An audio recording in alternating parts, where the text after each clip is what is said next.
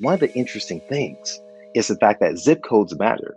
There was such a stark disparity. There was a 25 year difference in life expectancy based upon zip codes that were just a matter of two miles away. And so when you look at that's what what leads us into the social determinants of health. So you may have a spectrum on national averages. You're looking like perhaps maybe about 10 to 15 year difference in longevity, depending upon gender and years of life lived. But that doesn't even take into account the health span that is truncated even an earlier age.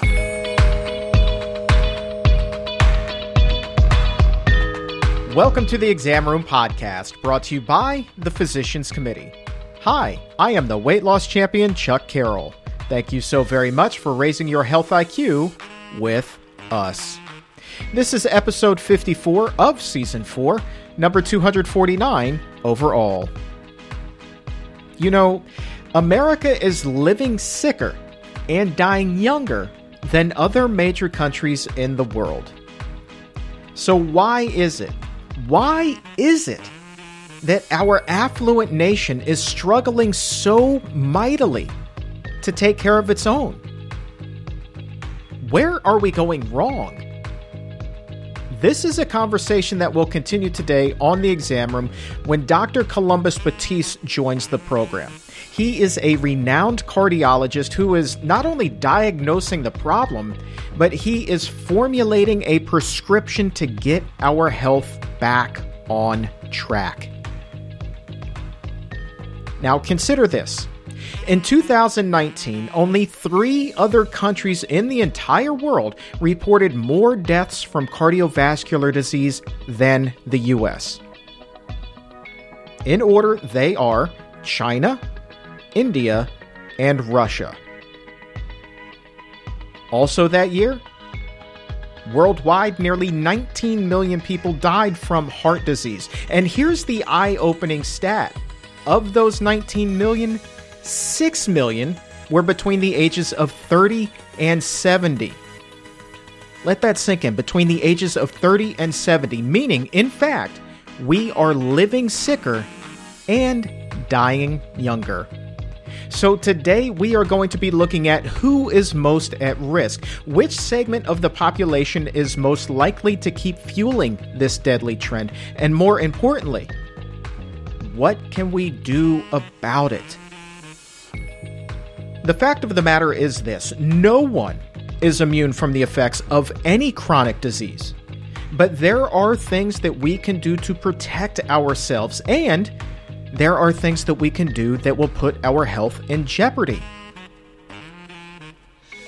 What will you decide?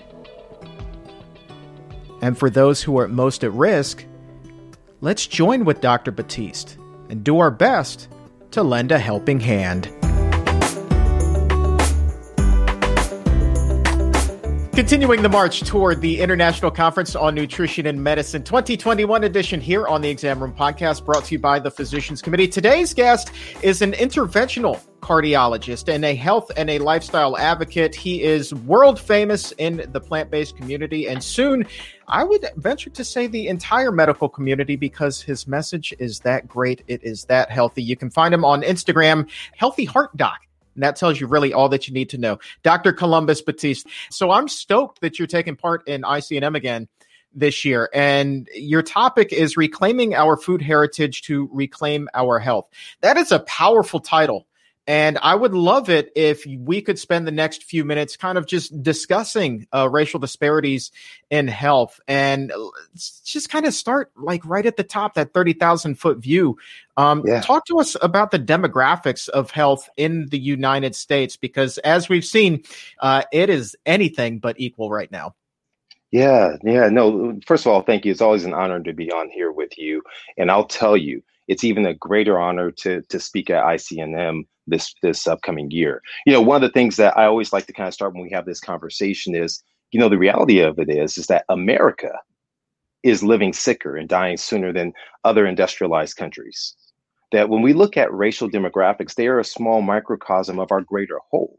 We're only as good or as powerful or as strong as the weakest link. And so we see America in general that we're living sicker, dying sooner across nearly every chronic disease demographic. We look at heart disease, we look at diabetes, we look at longevity compared to other industrialized countries of our wealth and our power and our prestige and our education. And so when we start to break it down and begin the process of looking at the indigenous population, right? We look at the uh, at African Americans. We find out that even that these subgroups are living sicker and dying sooner. That there is a that they lead. I always like to kind of uh, reframe the conversation instead of saying underrepresented, or I, I, I say we're overrepresented in terms of death in in in in mayhem. We're overrepresented as it relates to diabetes, heart disease, cancer, stroke, but not just having those diseases, but dying sooner from those diseases. And this is one of the things that 2020 really brought to surface was the fact that this is happening and it wasn't new to 2020. This has been going on for decades, decades on end. Well, let's talk specifically now about African Americans. Dig deeper into those statistics a little bit. Uh, right now, what is the average life expectancy for African Americans, and how does that compare to other races?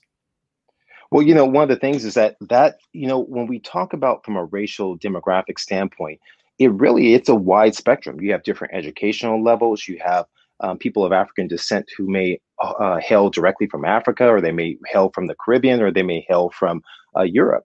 And so you'll have different demographics. But one of the interesting things is that, that the fact that zip codes matter. So a lot of great work was done that was led by the likes of Tony Iton and began to really demarcate the disparities that exist within zip codes. I was recently in, in New Orleans speaking for Essence, and one of the things as I was researching was that there was such a stark disparity. There was a 25 year difference in life expectancy based upon zip codes that were just a matter of two miles away.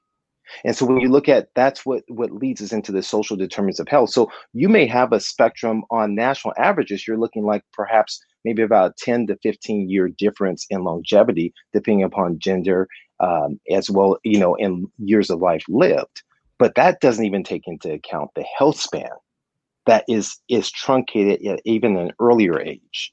And so that dependence on medical on medications and on procedures even begins a lot earlier. Wow. So I'm assuming then, I mean, you were just talking about life expectancy with that research then, but I would assume that the same could hold true for heart disease, for cancer, for diabetes, all of these chronic illnesses that factor so dramatically into life expectancy.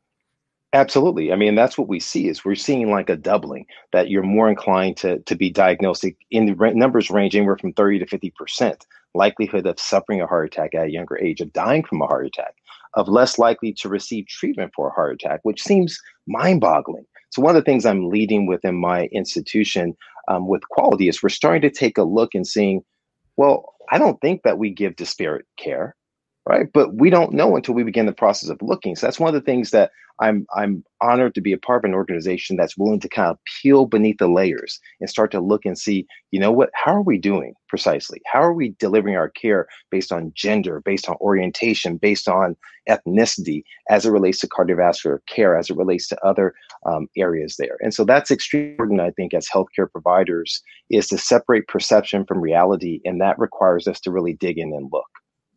All right. Well, I want to dig into this and and see if you can just kind of walk us through the differing levels of care that a person might have. Right. So let's say um, somebody like me, okay, walks into a cardiologist's office uh, has the resources to be there, can afford the treatment, uh, needs to have a procedure, right? How would that differ versus somebody who's living below that poverty level, right? Living in one of those zip codes you were talking about where life expectancy is so much shorter.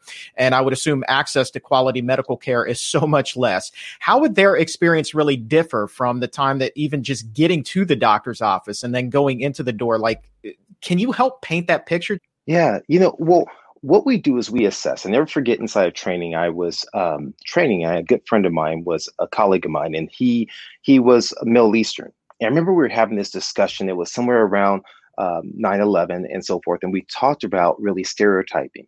And he kind of went on to say, "Listen, I'm in favor of stereotyping because stereotyping, I think, it can kind of help to identify." He said, "We do this every single day when we assess people and what their level of risk is, but that those subconscious um, uh, assessments, what are also known as implicit bias, can sometimes be detrimental. So if you walk in and you're disheveled, I always give the example, and I'm gonna, I'm gonna change the script a little bit. I remember walking in, I was rushed, as I am always. I have meetings and clinic and procedures, and so I was rushed. And so they add this patient onto my schedule. I was double booked, and I was running behind. I walk in, I see this Caucasian male who smelled of cigarette smoke. He was disheveled.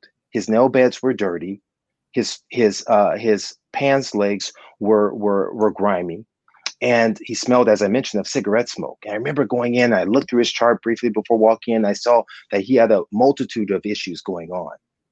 And I walked in, and I always describe this story because I'm not I'm an imperfect person. Right? I strive to be better than what I, I was yesterday. And so I walked in rushed and I said, you know what, listen, sir, good morning. You're going, I said, and I jumped right in. You're gonna need to have surgery you're going to need to have this procedure done. I need to give you these medications. As I'm going through the spiel, I said, this is what I'm observing. This is this. This is putting you at risk. And I kind of just went through essentially dictating to him and interrogating him and, and giving a dissertation. And, and he paused and he said, Doc, is there anything else I can do? And I remember being stopped in my tracks for a moment as I looked at him and I looked back at myself and I said, I still, though, didn't get out my mode. So I said, yeah, okay, well, sure, yeah. There's other things you can do. I said, you can change your diet, you can quit smoking, and I said, you can you can give up meat, cheese. I said, go ahead and adopt a whole food plant based diet, minimal oils, no sugar, no salt. I said, go, and I threw. There was no elevator pitch. There was no little nuances to try and eh, you know engender him, you know, get him uh, in, ingrained into the process there at all. And he looked up at me, and he said, okay. He said, okay. I judged this man when I walked in the door based upon prior experiences or prior perceptions, thinking that he was not going to be willing to make a change. I put that on him, and I was unwilling to even give him the time that he needed in order to adopt the change initially. I fortunately changed courses, and he had phenomenal success. And he's taught me the same thing, which is no judgment. It's a judgment free zone when someone walks in my office every patient every time deserves the same intention the same effort in order to kind of give them. And i think that that's just something that's pervasive throughout medicine and there may be some groups um, who may be more inclined to experience situations like that based upon the perception that people may have by lack of, of consistent interaction with individuals of that group. Whether or not it's their sexual orientation whether or not it's their their ethnicity. And so when you encounter that and doctors may not do it. They make an assumption. You can't afford the medication. I don't believe the pain because this group complains all the time. I don't think they're not they're missing their appointments, but they're missing their appointments because of the fact that they can't get off from work or because the the fact the bus uh, uh, was delayed. And so now they're marked as being um, non-compliant. When reality of it is is that if we stop for a moment and we look at what's the rationale, because as physicians we may have banker's hours, when other people are working or they can't come into the classes to support them and we're telling them foods that they're unfamiliar with that don't resonate with them to eat um, and so we have to to exhibit something that's a rarity out there and it's called empathy. Empathy is like the lost neutralizer right? That can bridge the gap between all of us as human beings. Dude that is some profound that that last two minutes that was some profound talking right there. Um so what I'm thinking about is uh, a conversation that I had recently with another doctor, and she was talking about the implicit bias that a lot of physicians display toward people who are struggling with their weight. And to me, that really struck me, not just from a personal level, but from the fact that it's what three out of four people in this country nearly are either overweight or obese. So then, would that essentially mean then that three quarters of all medical patients in the United States are facing some sort of implicit bias? Absolutely. I absolutely agree with that. You know, and once again, putting on full display, I think that that becomes you make an assumption that this was a choice. You make an assumption that someone doesn't care about themselves. You make an assumption erroneously that someone is not going to be compliant because they can't be compliant enough to transform their own lives, right? And so all these subconscious layers build up in a manifest in terms of our action.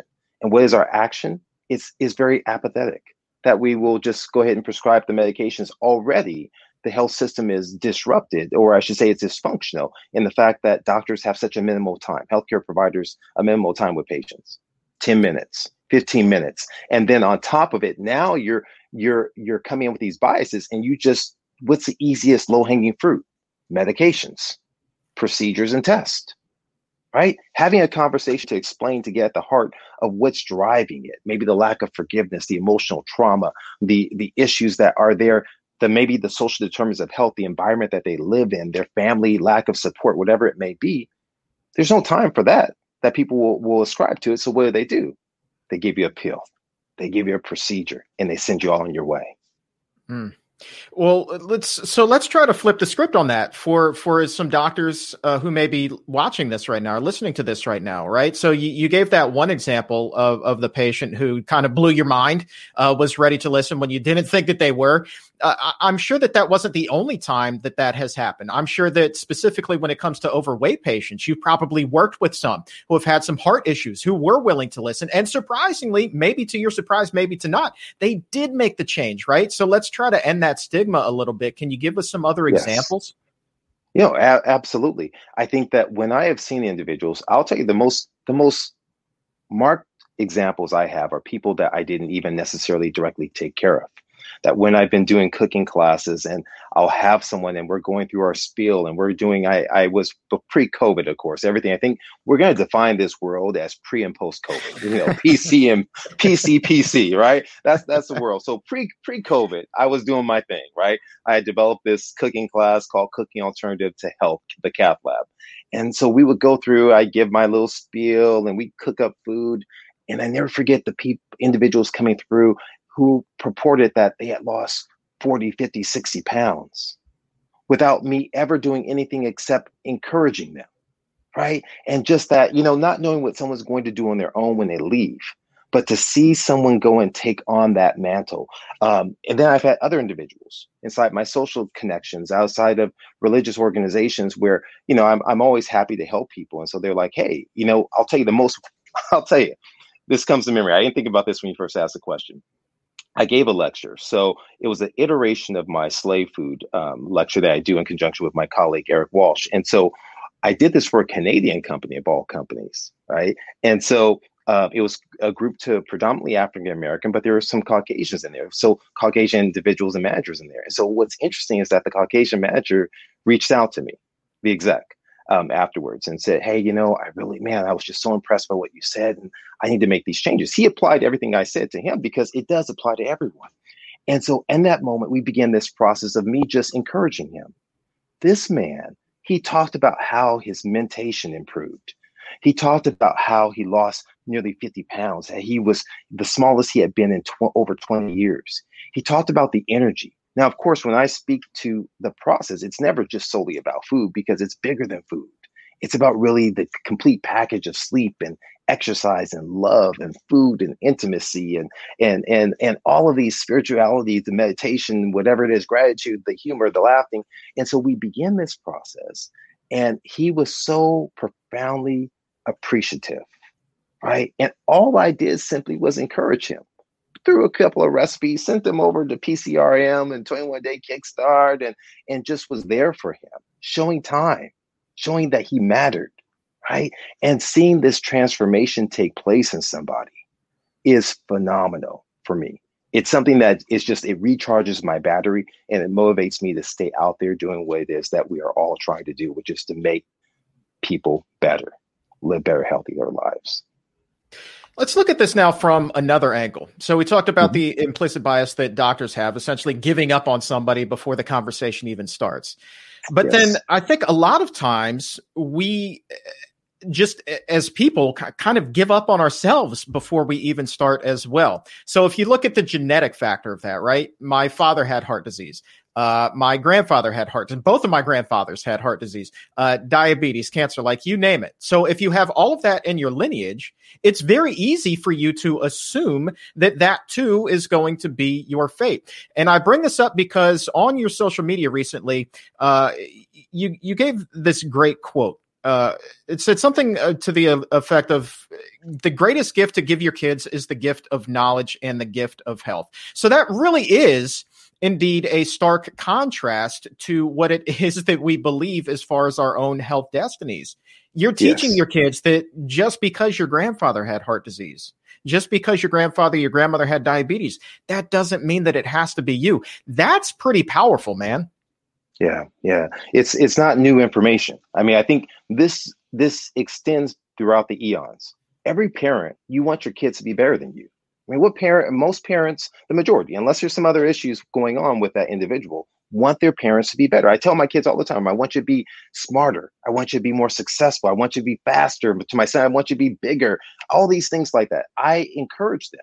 And I said, our actions dictate a large portion of it, and that my circumstances don't have to dictate your circumstances. And that's one of the things that science is beginning, has begun to really evolve and explain through the process of epigenetics, through the process we all understand of socialization, nature versus nurture. Which one is really stimulating us more? Is it our DNA or is it our cookbooks, our recipes? We've heard these adages time and time again, but the truth be told, it is the key. But what I try and focus with individuals, because food is something that's very sensitive, it's very cultural, and we pass these things on, we pass the habits, the way in which we interact. I know this at times I may get quiet. If I'm frustrated, I may be quiet. And I notice my son has the same tendency. He didn't just naturally get this, he observed this in his father. So I'm very conscious of like, okay, Columbus, how are you responding in conflict? How what type of example are you setting to your son, to your daughter, in terms of the way in which you communicate? What types of words are you use, using? Are they empowering words? Are they encouraging words? Are they discouraging words? And so I'm not perfect, but I think about those things because I realize that this will have a domino effect on my fu- the future generation, from my kids to their kids. And so I want folks to be able to focus on resiliency, that there is resiliency in all of our heritage. There's resiliency in all of our cultures. And we have to pick out the refinement, the refined things, the things that are going to help shape us and be better than what we were yesterday. And that's one of the keys. All right. And if, if people embraced that resiliency and embraced and understood epigenetics, right, and embraced the fact that they have a lot more control over their health destiny than they possibly could ever have imagined, what would that mean for you know you as a cardiologist, as a cardiologist, and all of your colleagues, right? Yeah, yeah. You know, it, it would mean that we'd have to kind of shift our specialty, right? So instead of me taking care of chronic disease, we would now be dealing with more traumas, more perhaps um, some degree of some infectious issues, uh, accidents, things of those natures would be more the focus of urgent healthcare as opposed to chronic disease management. Listen, we're never going to wipe out chronic disease 100%. No one is deceptive to think of that because there's always variables that are there. But we know that because of the stark amount that we can reduce that, that now our our, our domestic product uh, nationally improves because we're not spending billions of dollars on unnecessary treatments, unnecessary therapies. That we can focus our attention and the money on education, on in uh, uh, on infrastructure that's there to build a better country, a better community, and that's really what the goal is: is for us to be better than what we were before, our environment, um, our community as a whole. I want to preview uh, your your lecture at uh, ICNM in just a second, but I want to ask you a fun question because you, you yeah. mentioned your son just a second ago and uh, family. You know, when you talk about eating and, and family, that can always be you know kind of a captivating conversation. So um, yeah. I also, when I was uh, getting ready to talk to you this morning, spent some time thumbing through your Instagram, and I noticed that not too terribly long ago, you and your wife celebrated your twenty three uh, your twenty third anniversary. So congratulations, my friend. Thank um, you. Thank you. But I am curious who, you know, how did that conversation go when you first approached her with the idea of eating a plant based diet? Because my conversation with my wife was an all timer. yeah, it, it, it's so, so first of all, thank you for that. My wife is is a saint for dealing with me for 23 years. Okay, I, I'm not an easy guy to deal with at all, and so she deals with all of my nuances and does it well and loves me tremendously. And so she's very support, extremely supportive woman. Um, I've always, when I started making that transition, you know, it was interesting. We had interesting conversation, and I, I, she was okay with the transition towards eating whole food, plant based. She wasn't at, I didn't really shake her too much or rock her too much. As I began to withdraw things of like the cheeses and all the the sweets I used to indulge in on a regular basis and things of that nature, um, it did make things a little awkward when we go out to eat with others and, and so forth for her. I think the biggest thing is when I decide I was at one point I went all raw, I, I juiced, I did various things like that in my journey throughout the entirety of my journey. That she stopped in one moment. She was like, "What is wrong with you?" She goes, "What are you doing now?" Just like, can't you live in the moment and be happy and everything else like that? You have to delay all forms of grat- gratification, you know, and so forth. And and then so it was hilarious. It was it was hilarious. And I said, "You're talking to me like if I'm doing drugs or I'm drinking alcohol or anything else like that." I said, "I'm just trying to be a better person, right? You know, I'm trying to to live as healthily as I can." And uh, and so that was a joke. But but to her, in her defense, she has come along and she will refer people to me. She's just like, you know what? You need to talk to my husband. You need to talk to my husband. You're trying to lose weight or you having this issue. Talk to him. He can help you out. He has a plan. He can set you up with people or give you books. Um, so she's been very supportive. But that initial conversation was funny. I don't want to put her. I'm listen. I'm trying to make the year 24 Chuck. Okay, I'm not. I'm not trying to throw her under under the bus and get myself in too much trouble. No, no, no. I would not put you in a jackpot. not on this show, my friend. No, this guy. Uh-huh. Come on. No, no, no. I'm about promoting peace and harmony. Come yes. on. Yeah. Uh huh. Uh huh.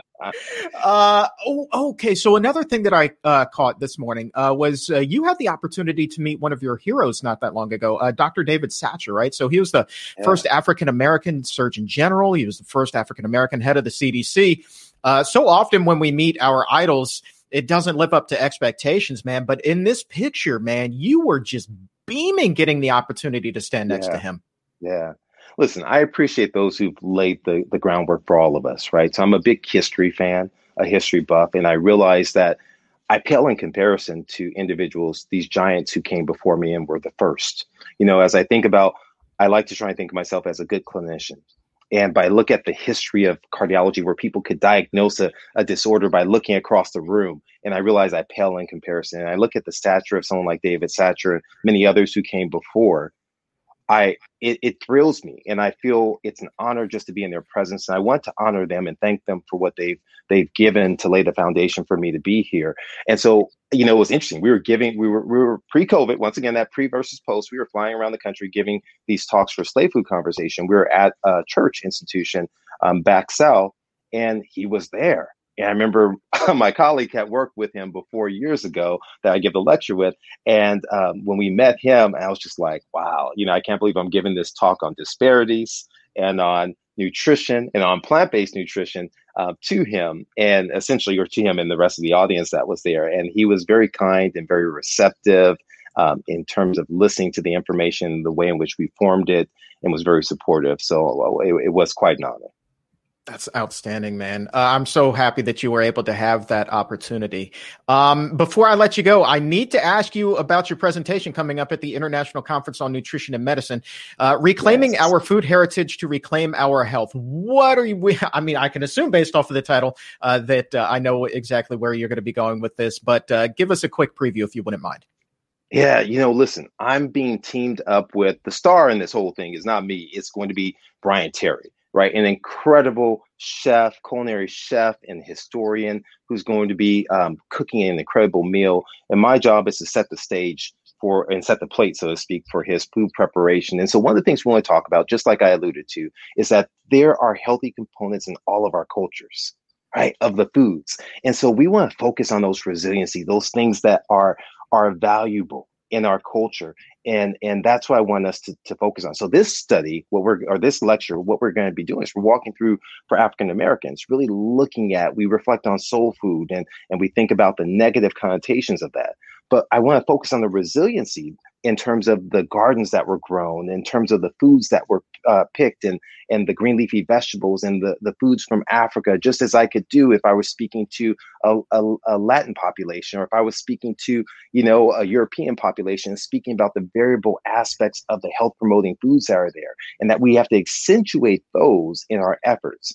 And so I think that it will resonate with those who are tuning in. The fact that we are framing a story, the history, and this resiliency of, of how we've how food has been used and crafted but how it can be powerful for us the story that we all are familiar with but just refining it. You know, you know, Chuck. One of the things I oftentimes say, and I may have said this to you before, is that I believe this message of of wellness is like a superhero movie. You know, you have Batman, you have Wonder Woman, you have Superman, and they're all good versus evil. And we understand that in the end, good is going to win. There's going to be some conflict, unless there's a part two or six or whatever it is, right? There may be a love interest, but eventually it's going to end. But the stories are different and they appeal to different people, but it's the same premise. And so that's really what the point of this particular, which I was so pleased with the invitation to speak in this context, is that yes, although it's targeting the African American communities, it's applicable to every community on the earth. And that's one of the things that I we're hopeful to to uh, explore and encourage folks to make this change uh, coming up in the future. I love how welcoming your message is just for everybody. Is you really do give the impression that you sincerely just want to take everybody by the hand and bring them along on this health journey of yours and and march everybody toward a healthier future, man. And I just respect the I, I respect the hell out of you for that. I'll just go ahead and say that. So I mean, thank you for everything that it is that you're doing. Yeah, no, I appreciate it. You know, it's we all have our why. We all have our origin story. Use going back to that that superhero kind of theory, our origin story, and and whether or not it's um, that drives us along the pathway. And so I have my origin story of lack of knowledge, lack of of intention, and it and it, and it resulted in some family uh, tragedies and in observing even some patients. And I've just come to the place in my life and the comfort in who I am of saying, listen, this needs to be a message of health and wellness and embracing and love to everyone. And yes, I may target just as a, a cardiologist. I'm I want everyone to to stymie their heart disease. But yes, I'm gonna focus my attention on those acute heart attacks because those are who are in tremendous jeopardy. So yes, I frame my message targeting communities at risk that are overrepresented, but the, the message is for everyone. it's for everyone, you know. So I appreciate you as always having me on the show and your support and your example, right? That's the key. Your example, you're a living example, and that's more powerful than any talking MD head or the things that I'm doing because people want to see an example, and that's what you exude. And so, thank you for your example um, and your shining light in what you do in this particular realm my friend, coming from you, that means the world. So thank you very much for those kind words. And Dr. Columbus Batiste, thank you so much again for your time today. I greatly appreciate it, my friend. Always a pleasure. Good seeing you.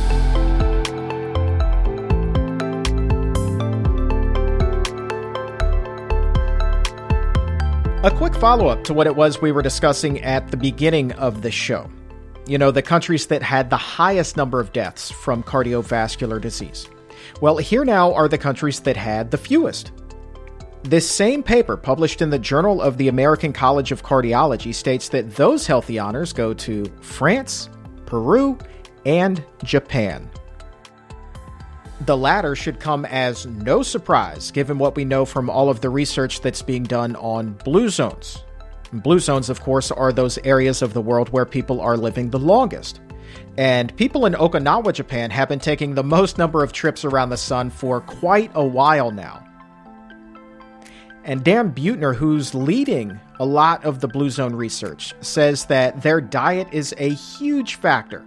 It's a diet that has far less fast food, far less high fat food, but far more healthy grains, whole foods, and yes, carbohydrates. Before we check health headlines at the Exam Room News Desk, I wanted to let you know that this episode of the Exam Room is brought to you by Swich, an online cooking community that will help you eat more plants and learn to cook with confidence. Learning to cook is one of the fastest and most enjoyable ways to start eating healthier, and that is exactly why Swich was created to help you improve your health and eat more plants by building basic cooking skills in a fully personalized and supportive online community. Connect with other members, share tips, and access all important skill building lessons, all tailored to your individual needs and preferences. It's a matter of your taste, my friend. So if improving your health through food is on your to do list, visit swich.com. That's switch without the T.com to unlock your free membership today. Let's check health headlines at the Exam Room News Desk. A clear trend is developing, one that is worrying the meat industry. Higher prices and greater interest in healthier options are combining now to shrink their customer base. Sales of meat at grocery stores in the U.S. are down 12% over the last year, according to Bloomberg, and that trend is also extending to some of the world's most meat eating countries, including Argentina, where sales are down 4% year over year. And in Europe, all of Europe, beef sales are expected to fall by 1% this year. Meanwhile, sales of meat alternatives continue to skyrocket, up 70% since 2011.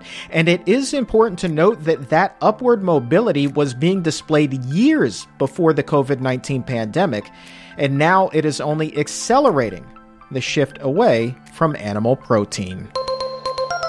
Dr. Batiste is one of the more than two dozen of the world's leading experts who will be speaking at this year's International Conference on Nutrition and Medicine, which is one of the biggest health conferences of the year. And we would love for you to join us. It's coming up July 15th through the 17th. All of these leading voices coming together to present the latest fact and evidence based nutrition science. We're talking about credible information here not some random blog that you found on Google. This is the real deal for you to raise your health IQ. And there is a special discount available just for exam room listeners. Use promo code EXAMROOM to save $50. That's exam room, all one word, to save $50 off the cost of registration and lock in three days of the latest science on nutrition, lifestyle, longevity, and health. And it is completely online this year, meaning you can join us from anywhere in the entire world, even Okinawa, Japan. You can find a full list of speakers and presentation topics at pcrm.org/icnm, and don't forget to register using the promo code EXAMROOM, one word, to save $50. And you can find a link with all of the pertinent information in the episode notes. And I really do hope to see you there. ICNM is maybe my favorite three days of the year. You learn so much in just a 72 hour span. It is incredible how much information is packed into three days. So pcrm.org slash ICNM promo code examroom to save $50, and you can find a link with that promo code in the episode notes. And for today, that's going to wrap things up. I want to say thank you one more time to the incredible Dr. Columbus Batiste. And for everyone here at the Physicians Committee, I am the weight loss champion, Chuck Carroll. Thank you so very much for listening. And remember, as always, keep it plant based.